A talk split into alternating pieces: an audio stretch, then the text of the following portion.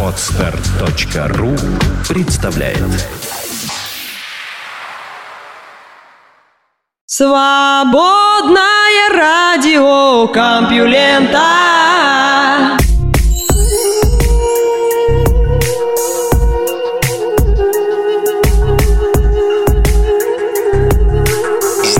Здравствуйте, слушатели свободного радиокомпьюлента. Вы слышите выпуск под названием «Картина». Его ведет Лёша Халецкий и в ближайший час новости. Наука и техника. Искусственная лыжная горка поможет в борьбе с мусором.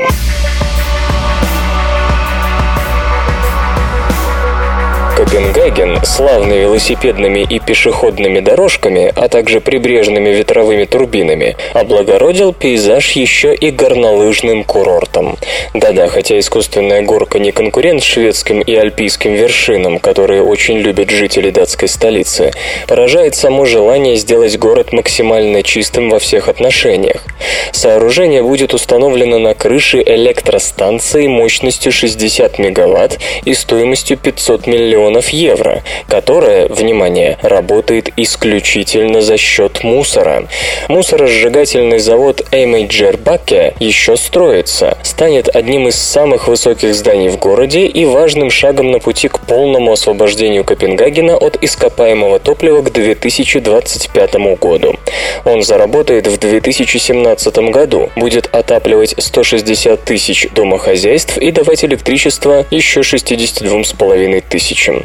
Пожалуй, самый роскошный пример стремления Европы к передовой переработке отходов в энергию.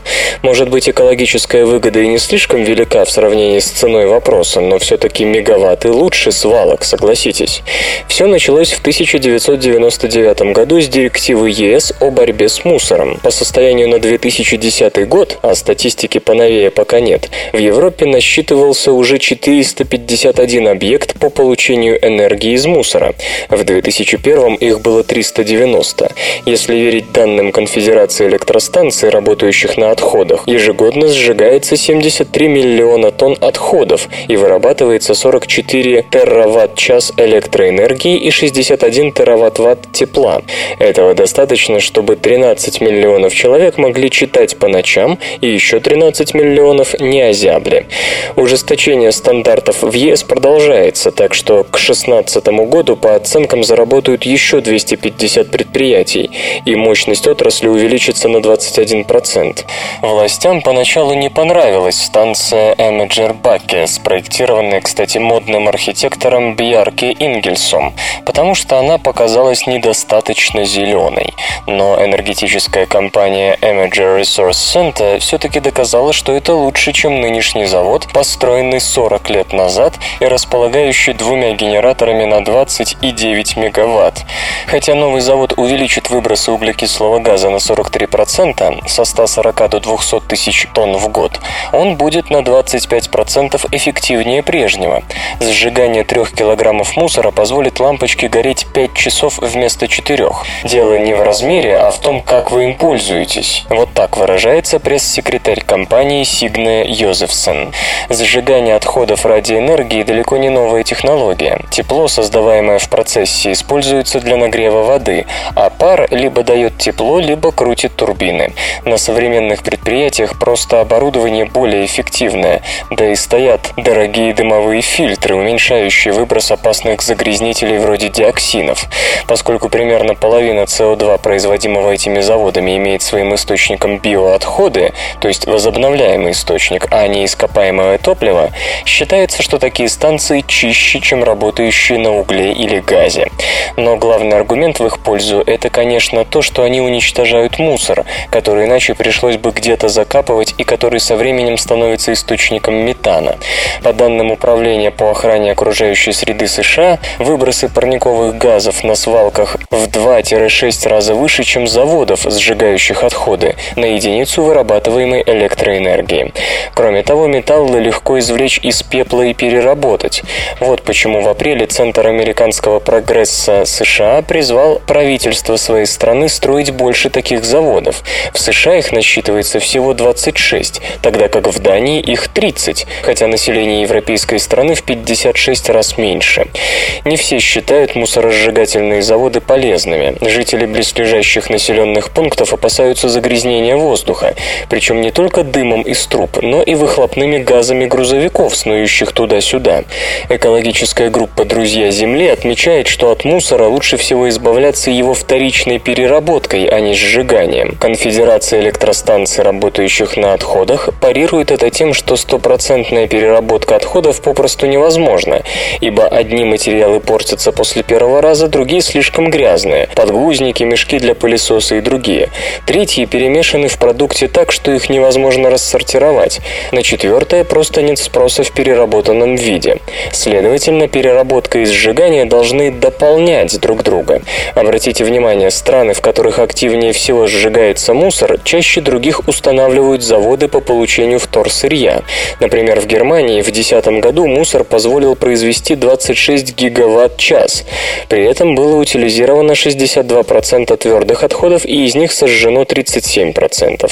Дания тем временем перерабатывает 43% мусора, а сжигает 54% от этого количества. В странах ЕС в среднем перерабатывается 40% городских отходов, и 23% из них используются для получения энергии. США успевают переработать лишь 23% своего мусора. Экологи, тем не менее, обращают внимание на то, что завод должен проработать 20-30 лет, прежде чем сможет окупить инвестиции. Не лучше ли сразу вкладывать деньги по максимуму во вторсырье? Параллельно в Европе расцвел рынок мусора. Увы, размер его невозможно определить, ибо экспорт и импорт неопасных отходов не обязательно декларировать. Пол Спиллум из Управления по охране окружающей среды Норвегии утверждает, что в 2011 году его страна импортировала около 90 тысяч тонн, а вывезла миллион семьсот тысяч тонн, так что масштабы можно себе представить. В целом в Норвегии 17 электростанций, работающих на отходах, и две из них в Осло. Эти последние сжигают около 410 тысяч тонн в год и дают 840 мегаватт-час тепла, обогревая 30% из 300 тысяч домохозяйств города, плюс 160 мегаватт-час электроэнергии. Может быть, транспортировка отходов компенсирует зеленый эффект мусоросжигательных электростанций? Да нет, исследование, охватившее Норвегию, Данию, Швецию, Германию, Нидерланды и Бельгию, которые активно ввозят мусор из Восточной Европы, показало, что каждая тонна сжигаемых отходов предотвращает выброс более 600 килограммов СО2 эквивалента со свалок. Каждый раз, когда Эмеджер Бакке произведет очередную тонну углекислого газа, из его трубы будет вырываться гигантское кольцо дыма. Просто так, для информации. Может быть, копенгагенцы, наблюдая эти 200 тысяч колец в год, просто возьмут и постараются сократить производство мусора? На сайте компьюлента.ру вас встретят, обогреют, накормят и расскажут последние новости. Наше отношение к секс-меньшинствам зависит от обоняния.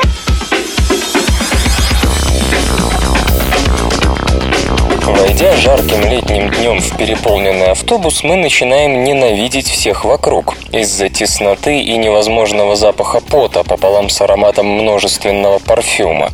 Понятно, что встреть мы тех же добрых людей на берегу моря или в лесу, никакого обонятельного негатива не испытали бы. Исследователи из колледжа Вильгельма и Марии США полагают, что то же самое обонятельное отвращение лежит в основе нелюбви к нетрадиционным сексуальным парам. Сначала ученые предложили участникам эксперимента понюхать смесь изовалериановой и масляной кислот. Смесь эта дает резкий и, честно говоря, малоприятный запах. Однако объективная оценка запаха исследователей не интересовала. Одним испытуемым было сказано, что они нюхают запах тела, другим – запах сыра.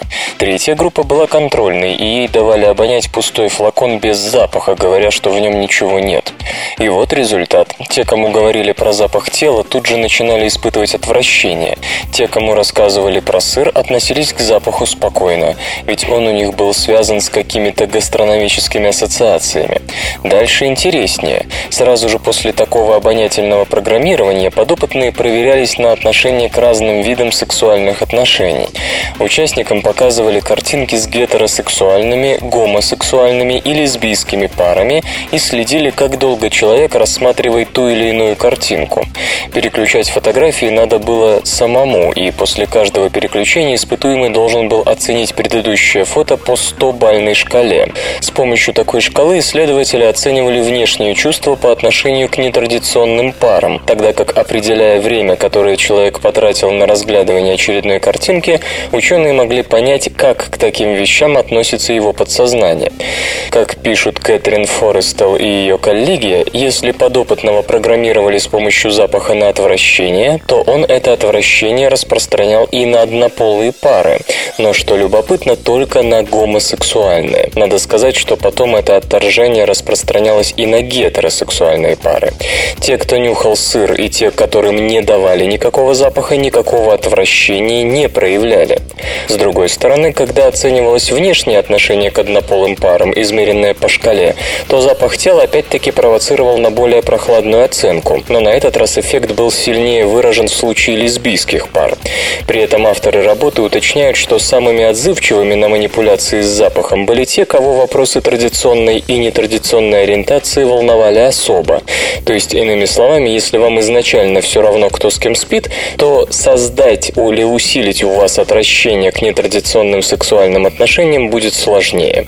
Словом, отношение к гомосексуализму подчиняется не только какому-то базовому, то ли природному, то ли культурному коду, как об этом говорят контрпропагандисты нетрадиционных отношений, но и мимолетному социально-психологическому контексту.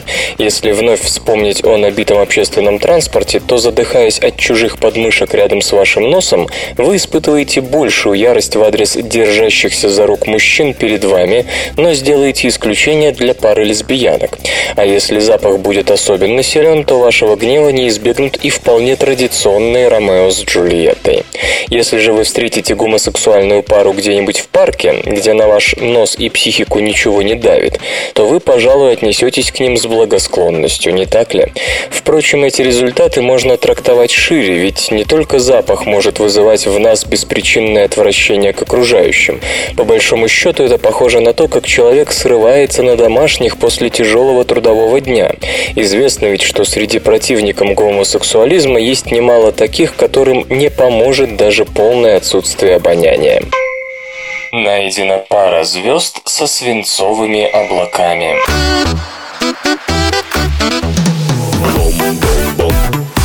Свинец – один из тяжелейших элементов, образующихся в природе. Однако теоретики давно предположили, что облака из такого материала вполне жизнеспособны. По крайней мере, существенное его содержание в атмосфере так называемых горячих субкарликов показывали все модели, обсчитывавшие химию таких звезд. Считается, что они формируются, когда раздувшиеся красные гиганты, некогда бывшие нормальными звездами типа Солнца, теряют свои внешние слои и атмосферу, в том числе из-за взаимодействия со звездой-компаньоном или даже крупной и близкой планетой. Остаток красного гиганта будет примерно вдвое легче того же Солнца, однако вместо слияния водорода с образованием гелия в его недрах будет идти реакция по слиянию ядер уже этого гелия, поскольку весь водород к этому времени там израсходуется.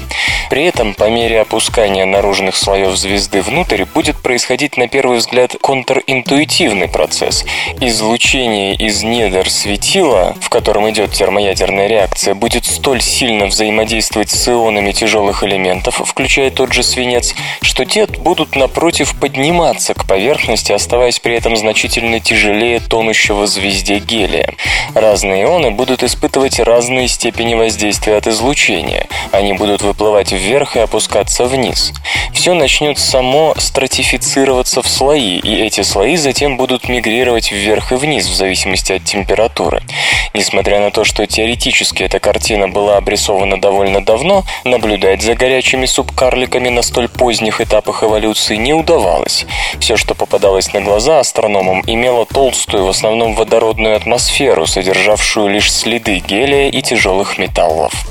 Теперь команда Наслим Ниламкадан из Института астрономии Академии Синика, Тайвань, включавшая также Саймона Джеффри из Арманской обсерватории Великобритания, узрела горячие субкарлики как раз на нужной стадии эволюции. Анализируя атмосферы 134 горячих субкарликов, наблюдавшихся очень большим телескопом Европейской Южной обсерватории в Чили, ученые обнаружили слои тяжелых металлов в двух объектах, один из которых отстоит от Земли на 800, а другой на 1000 световых лет. Оба в 7 раз горячее Солнца. У обоих в спектре замечены сильные следы свинца. Точнее так, его там было в 10 тысяч раз больше, чем в атмосфере Солнца. А толщина свинцового слоя для каждого из карликов оценивается примерно в 100 километров. Кроме того, один карлик имел в атмосфере следы циркония и итрия, довольно экзотичных металлов, слои из которых ранее предсказывались теоретиками, анализировавшими эволюцию субкарликов. Элвис Пресли замечательно пел.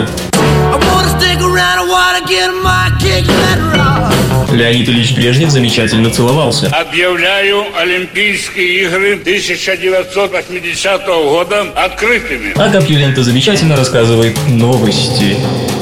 Совы склонны к антисоциальному поведению.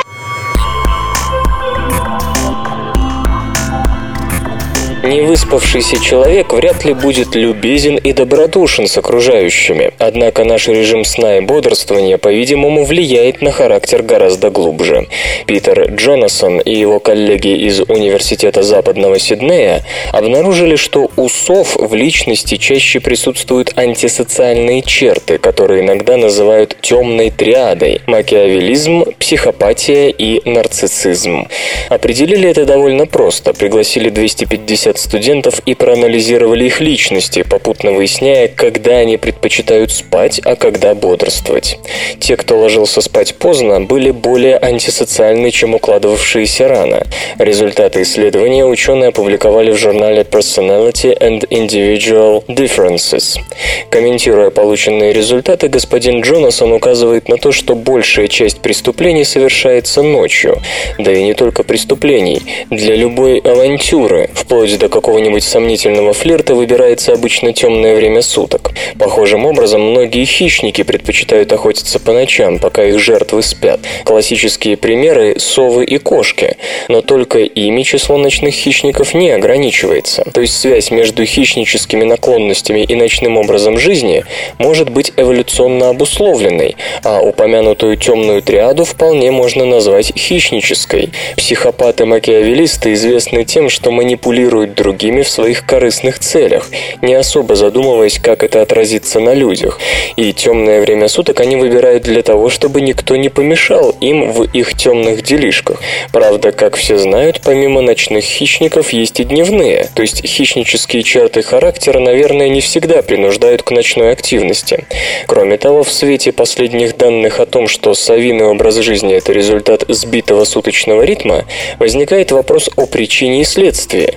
Отрицательные черты личности привели к ночному образу жизни или же наоборот. Если, конечно, и то, и другое не следствие какой-то иной, более глубокой причины.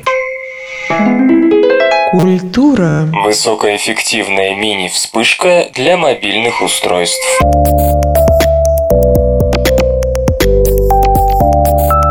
Все современные смартфоны и планшеты комплектуются встроенными камерами, однако далеко не у всех есть вспышка, а тем более качественная. Решение проблемы предложили украинские разработчики, представившие компактную внешнюю вспышку iBlazer. Конструкция iBlazer предусматривает использование четырех небольших светодиодов высокой яркости Cree LED, поверх каждого из которых расположен специально разработанный оптический элемент. Устройство выдает до 200 люксов на 1 метр. Угол пучка света равен 60 градусам. К смартфону или планшету iBlazer подключается через стандартный 3,5 мм аудиоразъем. Сопутствующее приложение для операционных систем Android и iOS обеспечивает полную синхронизацию с затвором камеры. Предусмотрены режимы вспышки и непрерывного свечения. Через приложение можно отрегулировать яркость и выбрать функцию удаления эффекта красных глаз. iBlazer работает как с тыльной, так и с фронтальной камерой. iBlazer не расходует заряд аккумулятора гаджета. Вспышка оснащена собственной батареей емкостью 200 мАч, заряда которой, как утверждает разработчик, хватит на 1000 срабатываний или 40 минут непрерывного свечения, до 3 часов в экономном режиме. Вместе с iBlazer будет поставляться гибкий держатель с USB-разъемом на одном конце и 3,5 мм гнездом на другом. При помощи этого аксессуара вспышку можно использовать в качестве мини-лампы для ноутбука при работе в темное время суток или при плохой освещенности. iBlazer будет предлагаться в черном и белом пластиковом корпусе, а также в исполнении из анодированного алюминия. Размеры устройства 32 на 30,5 и на 9,5 мм. Проект iBlazer с успехом дебютировал в системе Kickstarter, где менее чем за полторы недели собрал 57 тысяч долларов из требовавшихся 58 тысяч. Копилка закроется через 32 дня, так что нет никаких сомнений в успехе затеи. Зарезервировать один из первых экземпляров вспышки можно, пожертвовав 39 долларов или более за пластиковый вариант, либо от 59 долларов за версию в алюминиевом корпусе. Начало поставок намечено на декабрь. Вслух и с выражением читаю стихотворение. Леонид Мартынов «След».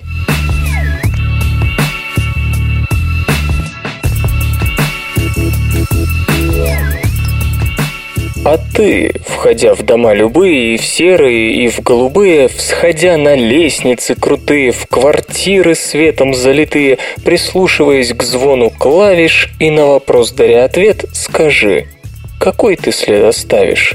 След, чтобы вытерли паркет и посмотрели косо вслед? Или незримый прочный след в чужой душе на много лет?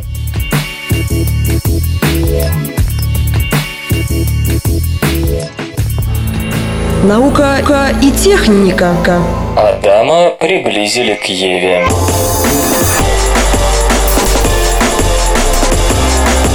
Самый масштабный на сегодня анализ Y-хромосомы человека, 69 мужчин из 9 популяций, показал, что наш последний общий предок по мужской линии, Адам, жил 120-156 тысяч лет назад, то есть примерно в то же время, что и митохондриальная Ева. Мы ни в коем случае не утверждаем, что они современники, что они действительно встречались или что все мужчины и женщины являются потомками одной единственной пары, подчеркивает автор Карлос Бустаманте из Стэнфордского университета.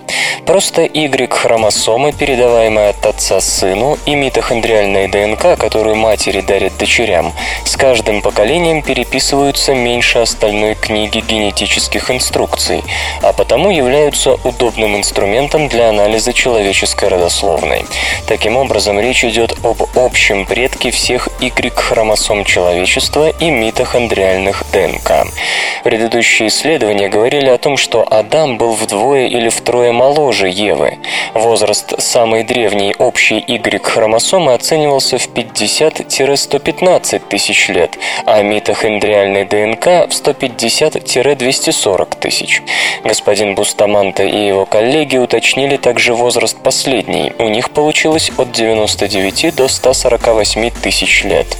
Параллельное исследование отодвигает Y-предка еще дальше назад во времени. Паоло Франколаччи из Сассарийского университета Италия и его коллеги проанализировали ДНК 1204 мужчин с острова Сардиния и установили, что Адам жил 180 или 200 тысяч лет назад.